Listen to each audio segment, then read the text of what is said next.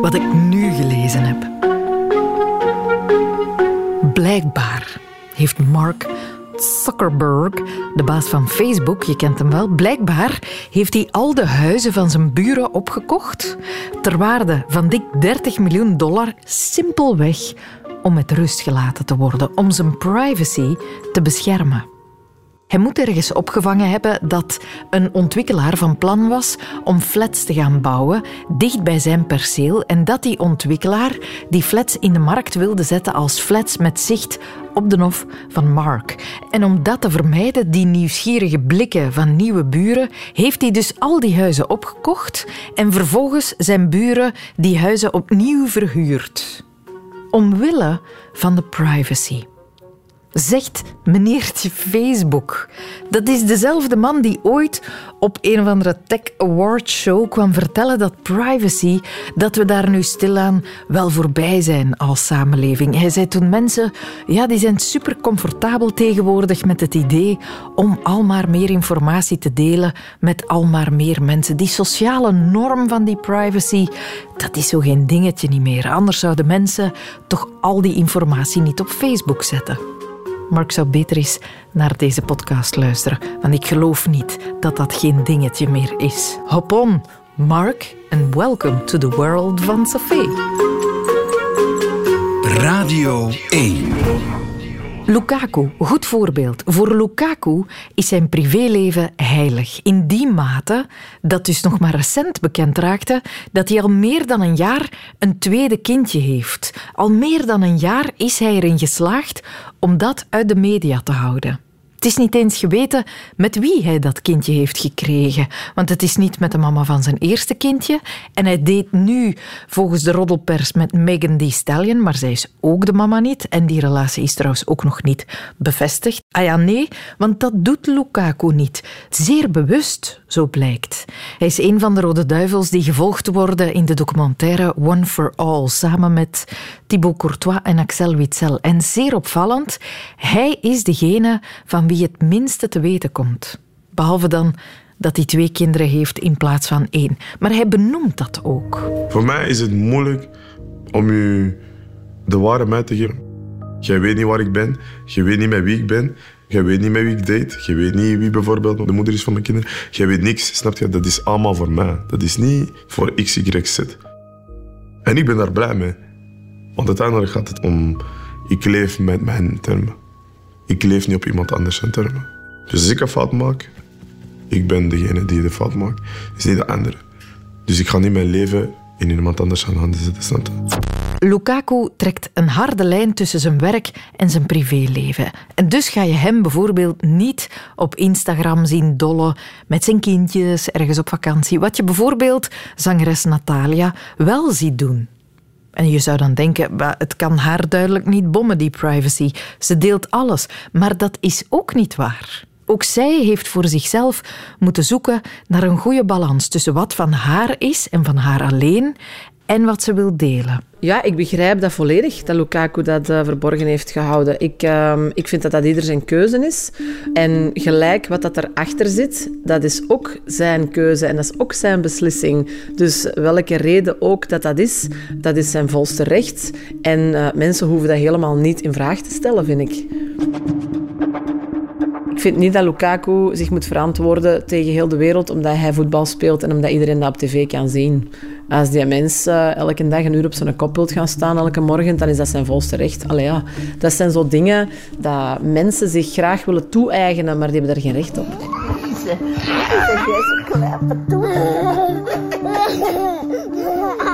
Mijn privacy is heel belangrijk. Ja, ja. ja, ik sta daar heel hard op.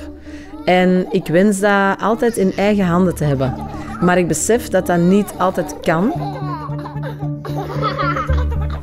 Gelijk nu zitten wij ook thuis. Ik laat aan u toe dat jij eigenlijk hier in mijn privé dat interview komt doen. Zou ik vroeger nooit gedaan hebben. Hier is in twintig jaar niemand niet geweest.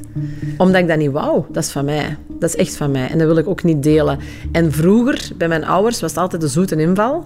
En dan kwam altijd iedereen, als mama, die, kan, die maakte dan altijd eten. En dan kwamen ze allemaal zwemmen. Er zat soms twintig man binnen. En die maakte voor iedereen eten. En ik dacht, ja nee, hier niet.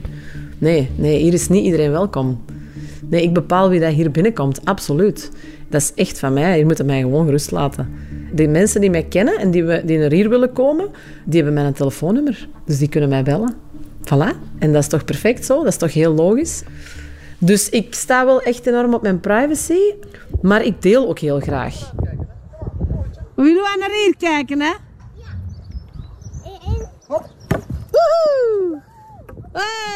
Als ik terug in de tijd ga, over wanneer ik zelf een publiek figuur werd, zal ik maar zeggen, ehm, moet ik al goed nadenken.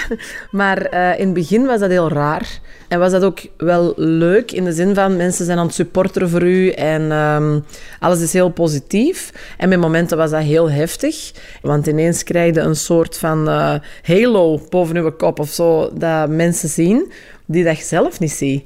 En dus mensen gaan u anders benaderen, omdat ze ehm, ideeën hebben gemaakt over u en een beeld hebben opgehangen over u, waarvan dat ze denken dat dat de waarheid is. Maar dat is soms ook een illusie.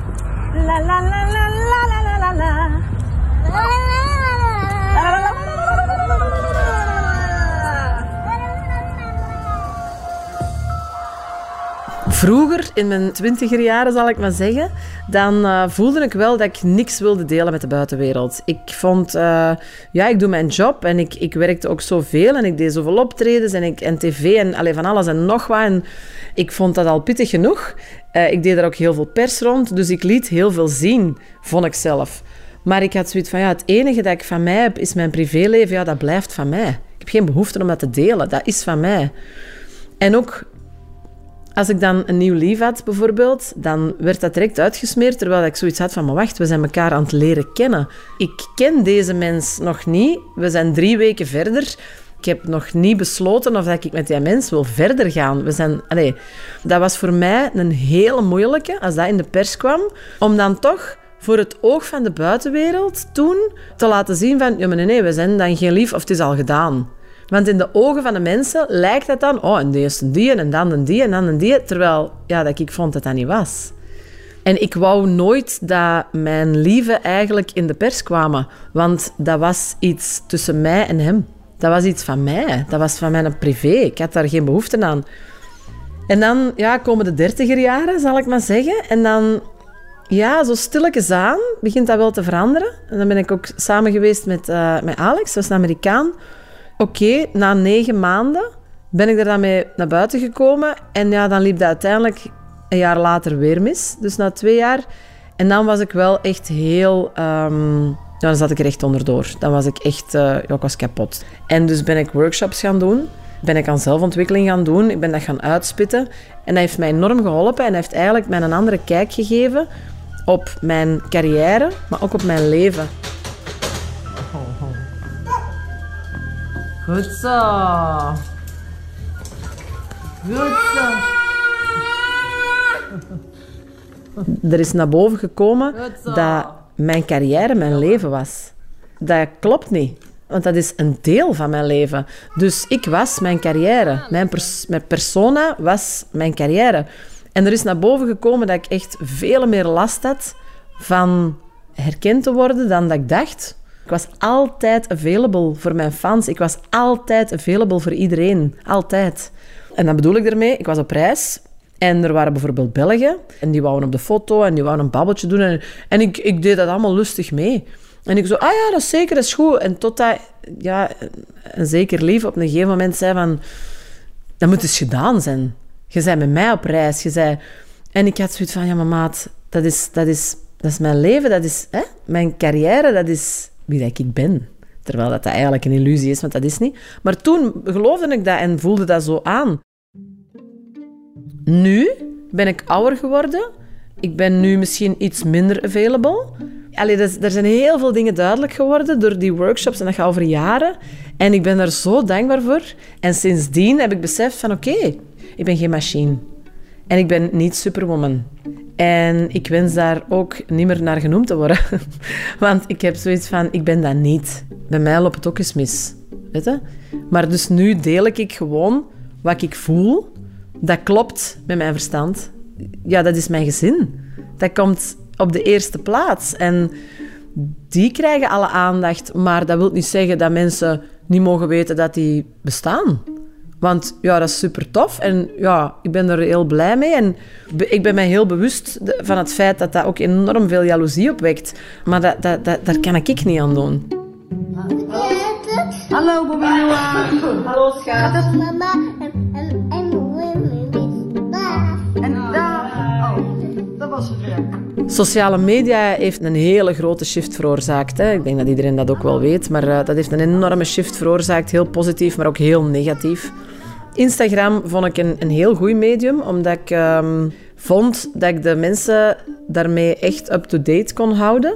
En eh, ik denk dat de media ook wel eens beginnen merken dat zij een minder zware rol begonnen te hebben in zaken informatie doorgeven aan fans en aan mensen. Nog eens high five, Noah. Ze konden ook zien dat er op de Instagram door de persoon zelf in kwestie dingen werden gecounterd die dan niet juist werden weergegeven, bijvoorbeeld. Afai. High five. Afai. Ja, goed zo. Goed gedaan, Apollo. Ja, het is ook weer een kunde om die social media juist te gebruiken. Hè. Ik denk, de keuzes die dat ik maak over wat ik wel en niet deel op Instagram of op social media, is heel gevoelsmatig. Ik probeer wel wat na te denken, maar ik probeer vooral mijn verstand te combineren met mijn gevoel. Dat is wie dat ik ben. Ik ga nooit mijn slaapkamers uitdrukkelijk filmen of laten zien. Of dat, dat, is, dat is echt wel mijn privé. Als het gaat over mijn kinderen bijvoorbeeld, ik ben daar super trots op. Ik vind dat ook gewoon plezant ehm, om dat te laten zien. Niet.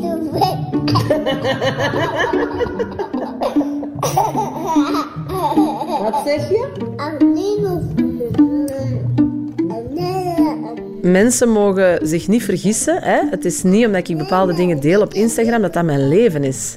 Dat is echt maar een super kleine fractie. Dat gaat over een minuut dat ik laat zien. Een minuut op een hele dag. That's it. Dus mensen denken, ah ja, die leeft zo. Nee, nee, nee. nee. Ik laat zien wat ik wil laten zien aan de buitenwereld.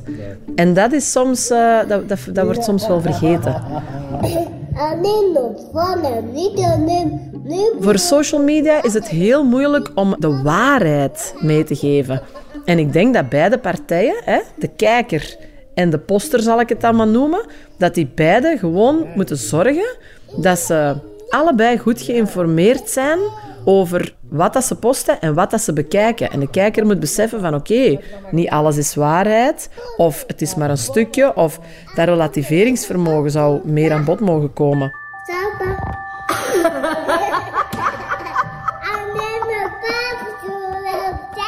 Ik, ik denk wel dat er veel mensen zijn die denken dat ze mij kennen. Ik heb zelfs mensen hier in de straat wonen waarvan ik merk van... Die denken dat ze mij kennen en ik heb die nog nooit ontmoet. Maar omdat ik hier in de straat woon, kennen ze mij. Ja, dat gebeurt ook langs de negatieve kant. Hè. Dan vertellen ze dingen die dat compleet niet kloppen met wie dat ik ben. Maar ik heb niet zoveel moeite ermee, omdat ik heel snel kaf van het koren kan onderscheiden. Omdat ik heel snel voel van... Ah ja, dat is waarheid en dat is geen waarheid. Ah ja, maar die mensen kennen mij niet. Dus dan kan dat mij ook niks doen, want die hebben het over het beeld dat ze hebben opgehangen van Natalia. Die hebben het niet over mij. Die hebben het niet over mij.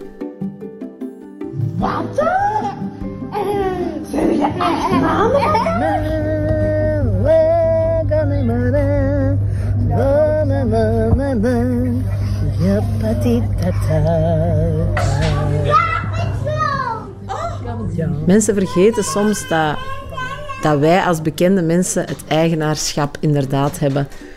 Dus ja, en ik deel al wel eens dingen van mijn kindjes.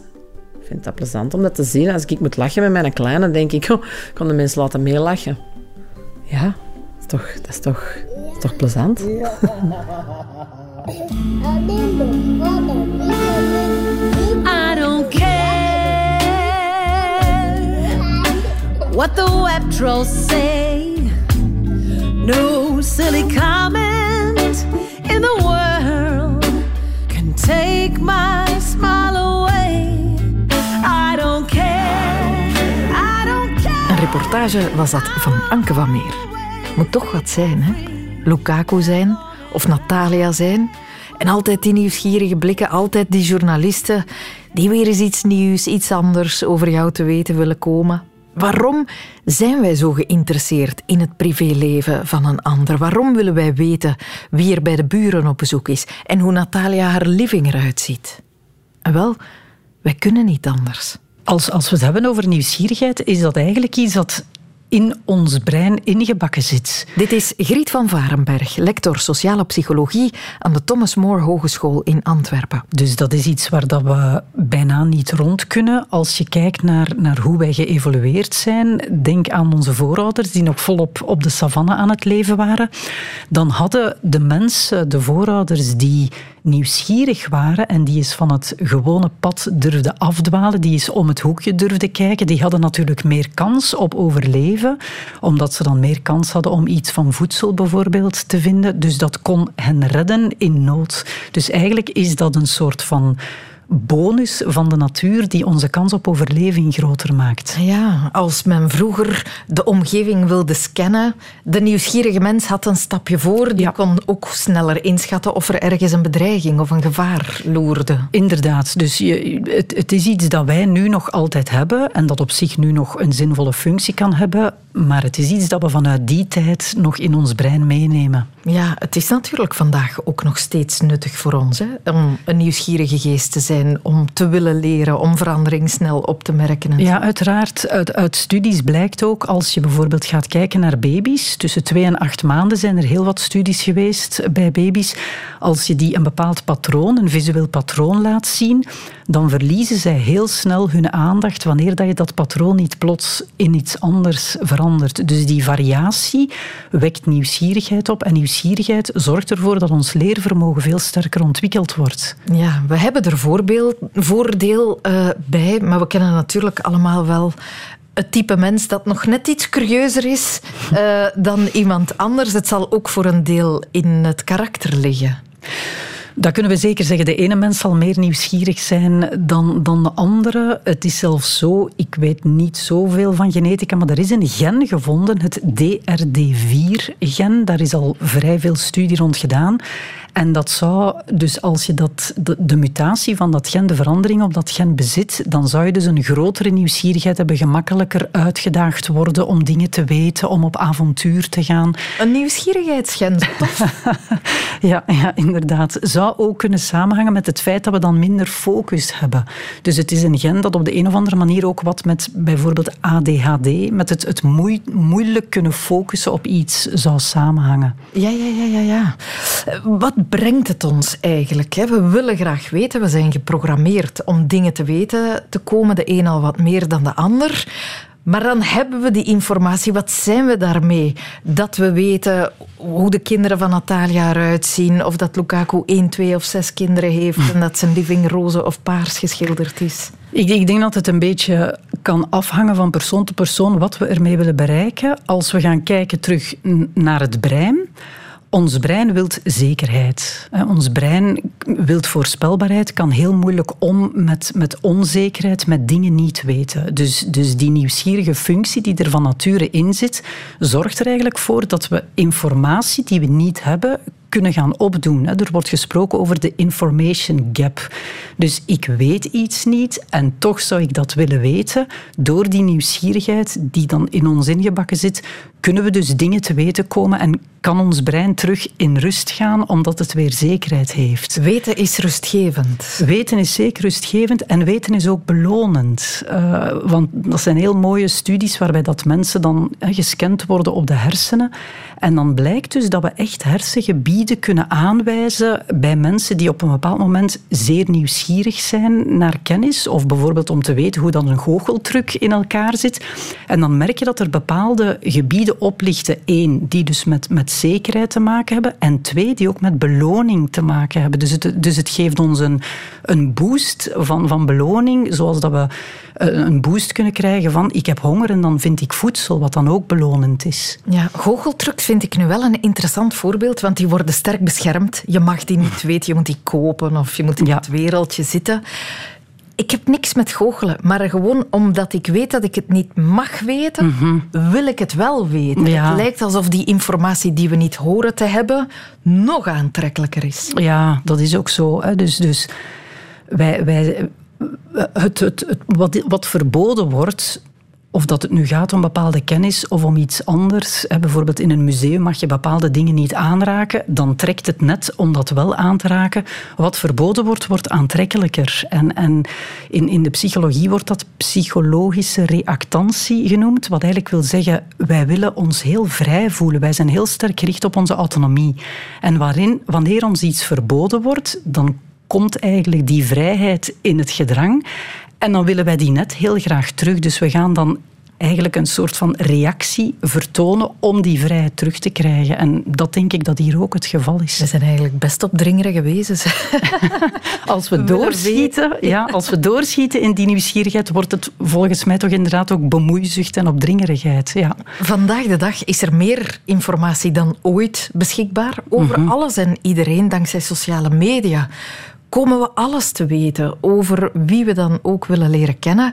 Het lijkt niet dat we daardoor verzadigd raken. Hè? Ik denk niet dat er makkelijk verzadiging gaat optreden. En tegelijk denk ik, nu we inderdaad eigenlijk alles van de wereld zouden kunnen weten, ik denk dat dat toch wel een zekere vermoeidheid in ons brein naar boven brengt als we kijken naar hoeveel meer mensen tegenwoordig toch spreken van overprikkeling, van dat het allemaal te veel is. Hoeveel mensen er tegenwoordig ook meer kiezen om de smartphone opzij te leggen of op bepaalde uren niet te gaan gebruiken. Ons brein zal het wel allemaal inpakken, maar ik denk niet dat het nog, nog zo gezond ermee kan, kan omgaan. Dat denk ik niet. Omdat we geen informatiepauze meer krijgen. Ja, dus, dus dat brein, net zoals onze longen gemaakt zijn om te ademen, hè, is, is ons brein ook een orgaan dat erop gericht is om te denken, om informatie te vergaren. Dus als wij zelf als mens geen gezonde beslissing gaan nemen van hier ga ik het afschermen, gaat ons brein bezig blijven met het zoveel mogelijk willen weten. Ja, op die manier saboteren we onszelf wel een beetje. Klopt, we moeten het zelf eigenlijk... Ja, we hebben zelf de keuze om te beslissen wanneer blijf ik daarin nog gezond en wanneer ga ik eigenlijk over een grens. Ja, ja. Nu, die informatie is gewoon te verslavend. Hè. Zo zou je het wel kunnen zien. Want weten leidt niet leidt misschien even tot rust, maar dan lees je weer iets anders, wil je weer iets anders weten. Ja. Het stopt niet. Nee, nee dat, is, dat is... Ja, we noemen dat in, in, in het jargon, wordt dat uh, uiteenlopende nieuwsgierigheid genoemd. Wat wil zeggen dat we over alles wel iets willen weten. Is dat zinvol? Ja, want daardoor ga je op verkenning en kom je nieuwe dingen te weten en groeien we en gaan we vooruit. Is dat negatief? Ja, ik denk dan bijvoorbeeld aan, aan de FOMO, de fear of missing out. Mensen willen op elk moment, op elk media alle info meekrijgen, omdat ze bang zijn dat ze anders iets minder zouden weten of niet betrokken zouden zijn. Dus dat is toch wel de, de minder gezonde functie eraan. Dat is het nadeel. Het kan ook ongezond zijn. Het kan zeker ongezond zijn. En ja. ongezond gedrag stimuleren. Het is wat bijvoorbeeld tabloids gaat stimuleren om beroemdheden te achtervolgen te gaan bespioneren en dan krijg je dat soort uitspattingen. Ja, en dat kan zeker ook te maken... Ik vond het heel mooi hè, wat Natalia allemaal zei. Dus, dus mensen gaan zich dingen toe-eigenen wat eigenlijk niet door hen mag toegeëigend worden. Zij beslist dan om bepaalde dingen wel openbaar te stellen. Dat kan soms in haar voordeel zijn omdat ze dan een beetje geeft wat er gevraagd wordt, waardoor ze hopelijk een stukje verzadiging zullen voelen en niet zelf vanuit we mogen het niet weten, net extra gaan, gaan, gaan poken om het te willen weten. Zeer gecureerd privéleven schenkt ze ons eigenlijk, Natalia. Eigenlijk is dat een beetje de elegante variant van kijk daar, kijk schattig konijntje en ondertussen achter het gat een beer binnensmokkelen. Goed gezien, Natalia. Niet zo lang geleden had ik een gesprek met historicus Jonas Roeles van de Universiteit Gent. Over de geschiedenis van bedden ging het toen. Kan je horen, en nu ga ik modern cross-referencen naar een andere podcast die ik maak. Die heet Een snelle geschiedenis, waarin ik in een recordtijd de ontstaansgeschiedenis van voor ons super evidente dingen probeer bloot te leggen. En tijdens het bespreken van die geschiedenis vertelde hij dat we eeuwenlang samen bedden gedeeld hebben, samen in bedden geslapen hebben met de kinderen en zo. En liet hij terloops vallen dat privacy eigenlijk een vrij modern begrip is. En dus, Omdat Mark Zuckerberg aan het meeluisteren is, zag hij het wel zitten om de geschiedenis van de privacy mij ook eens uit de doeken te doen. In het verleden is men veel meer op het collectieve gericht dan vandaag de dag. Ik denk dat dat heel moeilijk zou zijn om ons in te beelden hoe vaak je in het verleden omringd bent door andere mensen. Het idee dat je uh, een eigen kamer hebt, een huis hebt waar je je kunt terugtrekken, is echt een relatief nieuw fenomeen. En in het verleden is men ook dus effectief meer op dat collectieve gericht. Zowel voor veiligheid als voor comfort, hè, verwarming en dergelijke meer, moet je iets efficiënter gaan besteden. En dat is gewoon nuttiger om dan in groep te gaan samen hokken.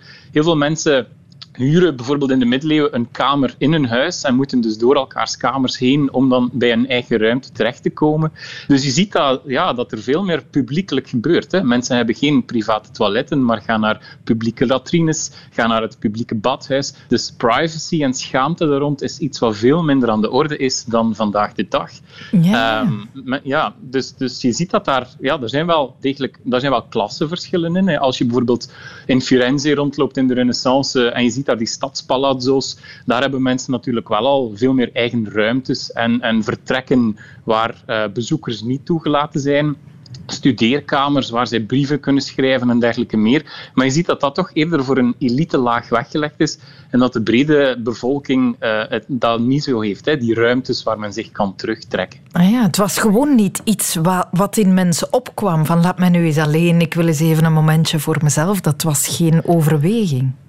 Wel, we zien dat er wel dagboeken zijn en dat mensen wel brieven schrijven. En je kunt je wel inbeelden dat men dat gaat doen in privéruimtes en dat men wel de nood heeft aan die ruimte voor zichzelf, maar het stelt zich gewoon niet. En, en uh, je zou kunnen zeggen, ja, hoe rijker je bent, hoe makkelijker dat is om ruimte voor jezelf te creëren of om een moment voor jezelf te creëren.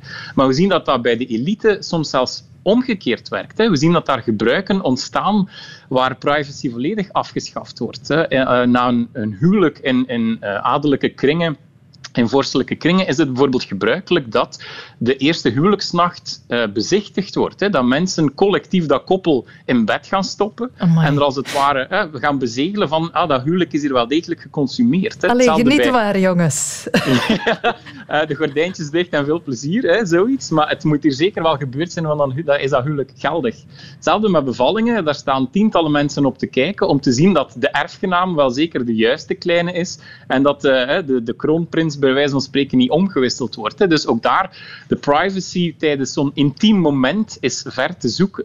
En... ehm, Iemand die misschien nog het meest van al zijn privacy heeft opgegeven in de geschiedenis is Lodewijk XIV, hè, de zonnekoning. Daarvan werd gezegd dat je tot op 100 meter afstand, dat je tot op de minuut, tot op de seconde kon zeggen wat die man aan het doen is. Omdat heel zijn leven is een soort theaterstuk waarbij hij op scène komt, publiekelijk, eh, zich overgeeft aan de blikken van de toeschouwer. Hè. En dus dat is allemaal in rituelen, in ceremonies gegoten. Dus eh, om 8.30 uur, vast uur, eh, staat hij op. Dat is de ceremonie du petit lever. En dan eh, wast hij zich en scheert hij zich. Maar daar staat al meteen publiek op te kijken. Hè, zijn familie en enkele van de grootste adellijke figuren.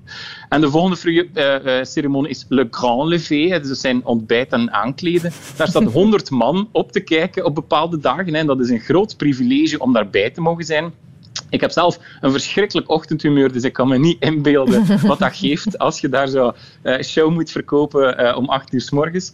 Maar dat is iets wat hij heel bewust doet. Hè. Die adel toelaten in zijn privéleven, laten kijken om hen de macht te ontnemen. Hè. Om hen, hoe dichter je ze bij je houdt, hoe minder ze kunnen konkelvoezen, hoe minder ze kunnen eh, eh, opstanden, bekokstoven en dergelijke meer. Dus die privacy wordt opgegeven. Hè. Die heeft eigenlijk een een appartement binnen het grote Versailles, waar hij zich dan met zijn uh, maîtresse terugtrekt en waar heel die ceremonie achterwege valt. Maar dat zijn heel beperkte momenten op zo'n dag. Hè. Die geeft zichzelf over vanuit politieke overwegingen. Dus het is niet zo dat hoe rijker en machtiger je bent, hoe makkelijker het is om privacy te hebben. Integendeel zelfs op dat moment. Zag men het dan ook als iets eervol om zo transparant te zijn van kijk eens, je mag alles van mij weten?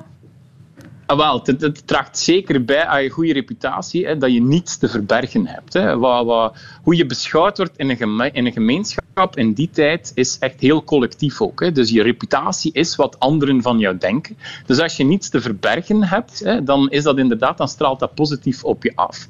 En we zien dat mensen daar wel degelijk mee bezig zijn, hè, hoe ze overkomen bij anderen en, en elkaar zo wel zitten bespieden, begluren.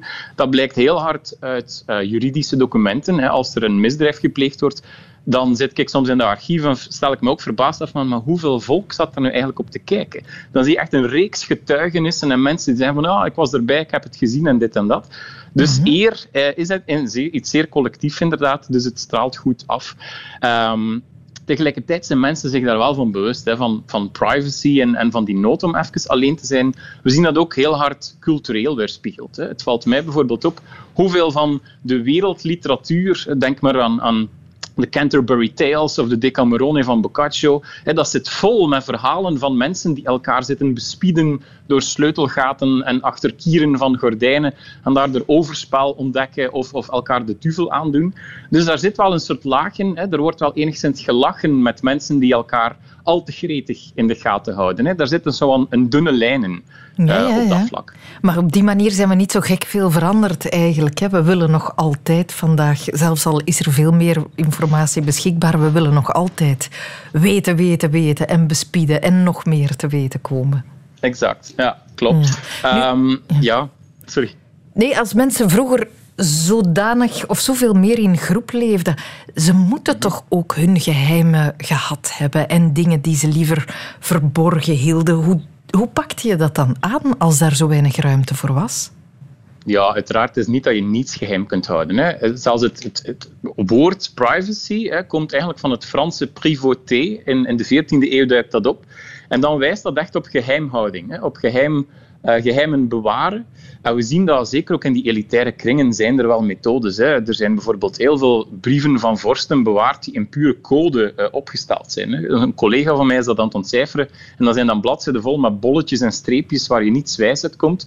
En dan, dan denkt hij vaak, nu heb ik hier een staatsgeheim te pakken. En dat blijken dan toch heel vaak banale onthullingen te zijn. Dus mensen doen wel moeite om hun geheimpjes eh, te bewaren. Maar dat is, dus, ja, dat is een stukje minder evident. Ehm, men gaat ook vaak plaatsen opzoeken die voor ons heel publiek lijken. Hè? Dus, dus je zou zeggen, als je iets verboden wil doen, dan ga je dat in de privacy van je huis doen. Maar net omdat dat zo druk bevolkt is vaak, zoekt men publieke plaatsen op. Hè? Eh, eh, een, een veld, een herberg, een badhuis, noem maar op.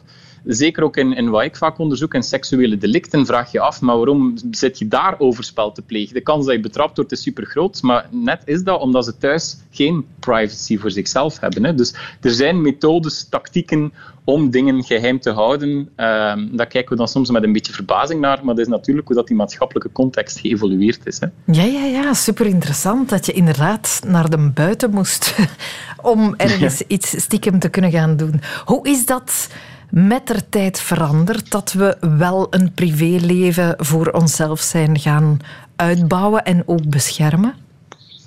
Goh, de theorieën daarover variëren een beetje, maar we zijn dat eigenlijk gaan idealiseren na de industriële revolutie in de 19e eeuw, waarbij je een soort kostwinnersmodel krijgt of een bourgeoisie-ideaal van het kleine kerngezin hè, en de vader gaat uitwerken en eh, de moeder en de kinderen kunnen thuisblijven in het beschutte huis, hè, in het beschutte gezin, waar er dus privacy heerst. Hè. En dus, dus het idee dat je eh, die boze buitenwereld hebt en die veilige binnen, die, dat interieur, die private sfeer, is iets dat dan echt gepropageerd wordt. En uiteraard is dat een propagandistisch ideaalmodel, want we weten allemaal uit films als Daans en zo, hè, dat, is, dat is, weerspiegelt ook de sociale realiteit. Vrouwen en kinderen die kunnen niet thuis blijven, die moeten ook effectief gaan werken, in die fabriek lange shiften draaien.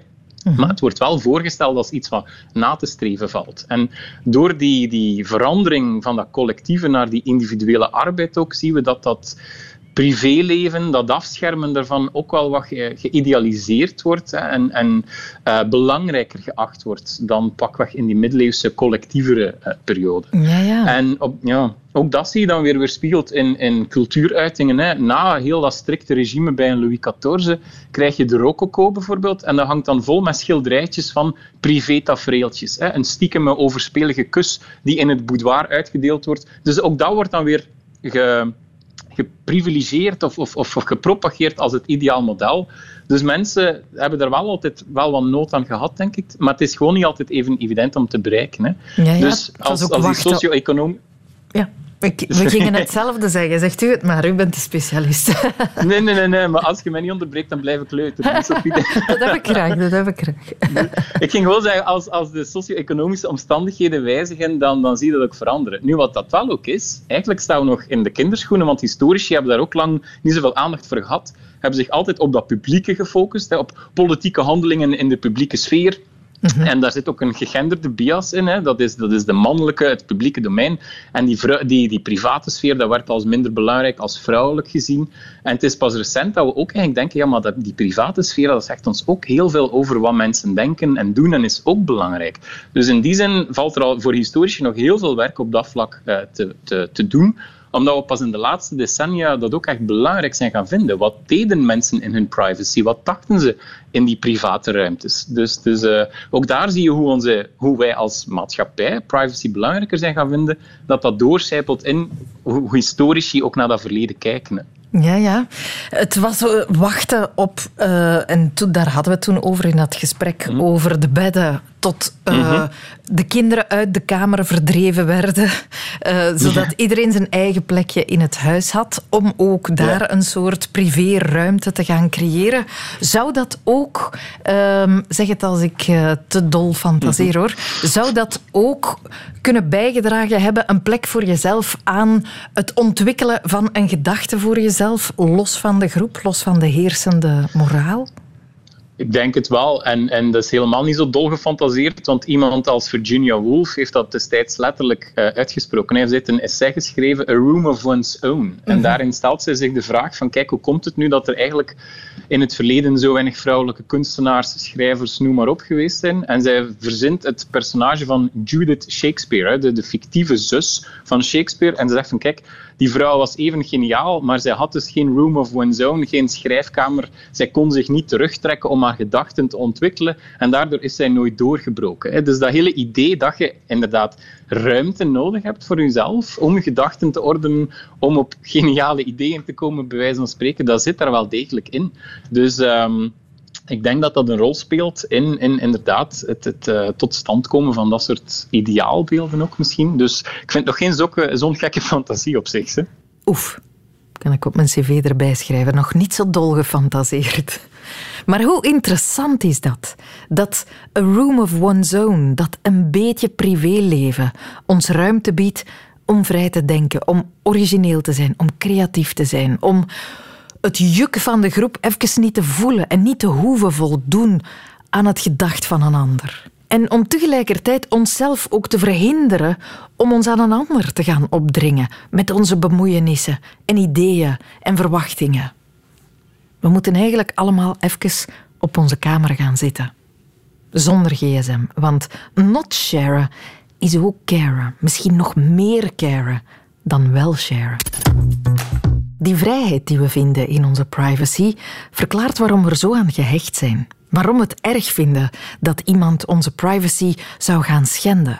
Getuige de rechtszaak die Prins Harry aanspande tegen de Daily Mirror omdat ze zijn telefoon jarenlang gehackt zouden hebben om sappige verhalen te kunnen schrijven. Getuige nog een andere, edoch minder bekende, edoch wel relevante rechtszaak in deze. Max Vrijs. Het betreft de rechtszaak Yusupov versus Metro Goldwyn Mayer in the English Court of Appeal 50 TLR 581CA. Ah, Dat- die. ja, die zaak. hè. Voor sommige mensen bekend, voor mij was dat minder, maar het is een zaak die gaat over laster en eerroof en schending van de privacy. Die zaak heeft niet alleen het leven van aanklager Irina Yusupov veranderd, maar ook dat van jou, dat van mij, en van de hele popcultuur zoals we die nu kennen, want die zaak die is rechtstreeks verantwoordelijk voor de fictitious person disclaimer. Wat is dat? Ja, dat is dit. Disclaimer All characters appearing in this work are fictitious. Any resemblance to real persons, living or dead, is purely coincidental. Dat is de tekst vooraan of achteraan zo ongeveer elke Hollywoodfilm. Ja, ja, ja, ja. In het Nederlands is dat alle gelijkenissen met bestaande personen die berusten op louter toeval. Dat is de tekst waarmee regisseurs en makers zichzelf indekken wanneer ze een film maken waarin iemand zichzelf zelfs hypothetisch zou kunnen herkennen. En dat is ja, om je te beschermen tegen rechtszaken over foutief gebruik van eh, rechten, eh, laster en inbreuk op de privacy. Je ziet die tekst altijd terugkomen. Logischerwijs eh, is dat ehm, bij pure eh, non-fictie. eh, bij pure fictie, sorry. Even uh, uh, brain fart. Bij pure fictie, zoals bij superheldenfilms Avengers. Ja. Brain fart Ja. gelaten, zomaar op de radio. Sorry, doe even de deur open. Ehm, maar eh, je hebt dat ook bij biopics. Eh, films die dus letterlijk over een echt persoon gaan. Daar zie je ook die disclaimer. Ah ja. Bijvoorbeeld bij de film Raging Bull. Dat is het verhaal van een ja, bekende bokser, Jake LaMotta in Amerika. Die is gebaseerd op de autobiografie van Jake LaMotta. Met als adviseur bij de film Jake LaMotta. Ah, En dan zie je voor de film Disclaimer All characters appearing in this work are fictitious. Any resemblance to real persons, living or dead, is purely coincidental. Gek. Ja, Hollywood heeft dus een panische angst daarvoor.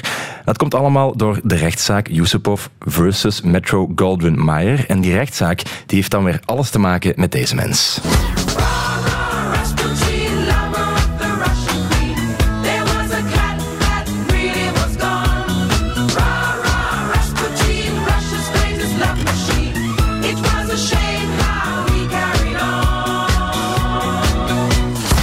Heeft niet alles te maken met Bobby Farrell, de sexy zanger van disco royalty Boney M. Wel alles te maken met Grigor Rasputin, de sexy raadgever van de Russische royalty. In het Rusland van 1916. We zijn in Aangekomen. Sint-Petersburg, de hoofdstad van het Russische keizerrijk. Met aan het hoofd van dat rijk tsaar Nicolaas II en zijn vrouw tsarina Alexandra. En tussen die twee in staat Grigori Rasputin. Het is een man die op tien jaar tijd opgeklommen is van een arme monnik uit een dorpje tot de persoonlijke raadgever van de tsaar en de tsarina. En er valt over die mens heel erg veel te Dat is zeggen. een hè. patheke geweest. Dat is een patheke. Dat zou een hypnotiseur geweest zijn. Hij organiseerde orgieën aan het hof met de hofdames. Hij zou zich nooit wassen en naar het schijnt had hij echt een gigantische penis hangen. In, ja, in erectie 33 centimeter. Ik kan daar alleen dit op zeggen. Goed, dat is, misschien, 1, hè? dat is misschien niet, is misschien niet per se van belang. Hè, want het meest opvallende, dat is toch Rasputins invloed op de koninklijke familie. En voor zowat alle beslissingen gaan ze bij Rasputin langs. Dat gaat van zeer persoonlijke dingen, zoals de kalverliefde van een van de dochters van de tsaar, tot echt de zaken van staatsbelang. Dat zijn dan tactische beslissingen over de positie van Rusland in Wereldoorlog 1 en of ze wel of niet moeten blijven vechten. Je kan al raden, niet iedereen is daar even blij mee. In 1916 beslist er ook een groepje Russische aristocraten dat genoeg geweest is met die stinkende monk en ze vermoorden hem. Niet zomaar, dat verhaal is ook wel bekend. Hè. Ja, Eerst- ja die, die wou maar niet doodgaan. die wou niet doodgaan. Dat is, die stond ook altijd opnieuw recht, want eerst wordt hij vergiftigd tot drie keer toe. Dat overleeft hij gewoon. Dan schieten ze hem in de borst. Dan staat hij recht en probeert hij de belagers van zich af te schudden. En dan krijgt hij een schot in het hoofd. Vervolgens gooien ze hem in een zak in de rivier. Ja, ja. Klus geklaard. Oef. Maar nu kom ik naar het begin van mijn verhaal. Sophie, aan het hoofd van dat groepje. Oké. Eh, daar stond een van de allerrijkste mannen van Rusland. En die man die heette Prins Felix Yusupov. Van de Yusupov-rechtszaak. Inderdaad. De man van Irina Yusupov, dat is degene die Metro Goldwyn Mayer heeft aangeklaagd. Die twee, die vluchten hals over kop naar Parijs, want ja, de tsaar en de tsarina zijn kwaad.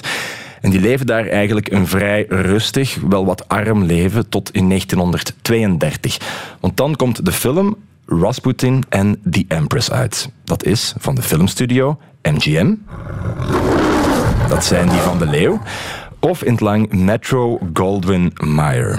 Die film die gaat ja, duidelijk over Rasputin natuurlijk. Die gaat over zijn invloed op de koninklijke familie en de moord op Rasputin door een Russische prins. En in de film Rasputin en de Empress ga je er een heel klein stukje uit laten horen. Klinkt die moord zo.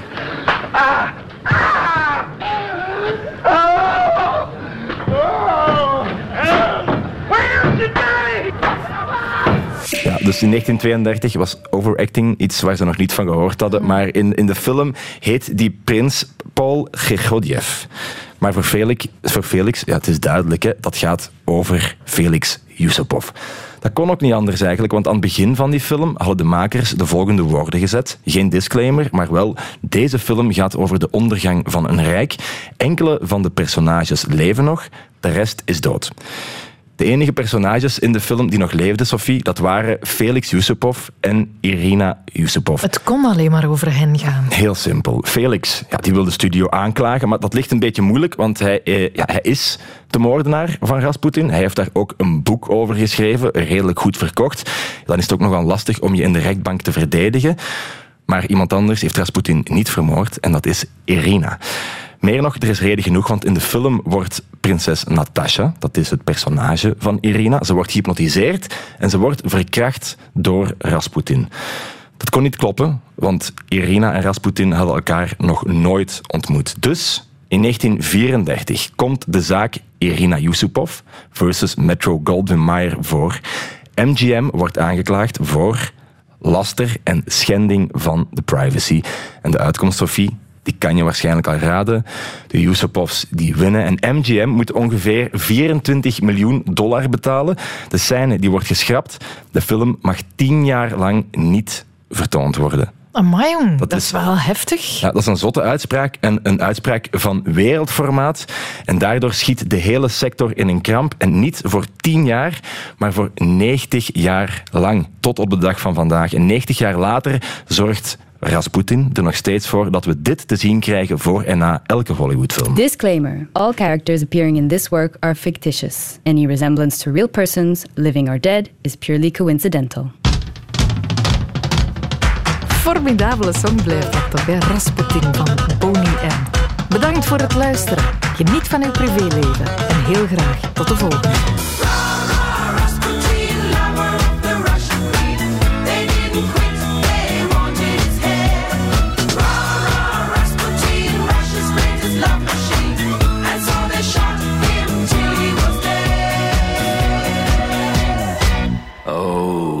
was Russian.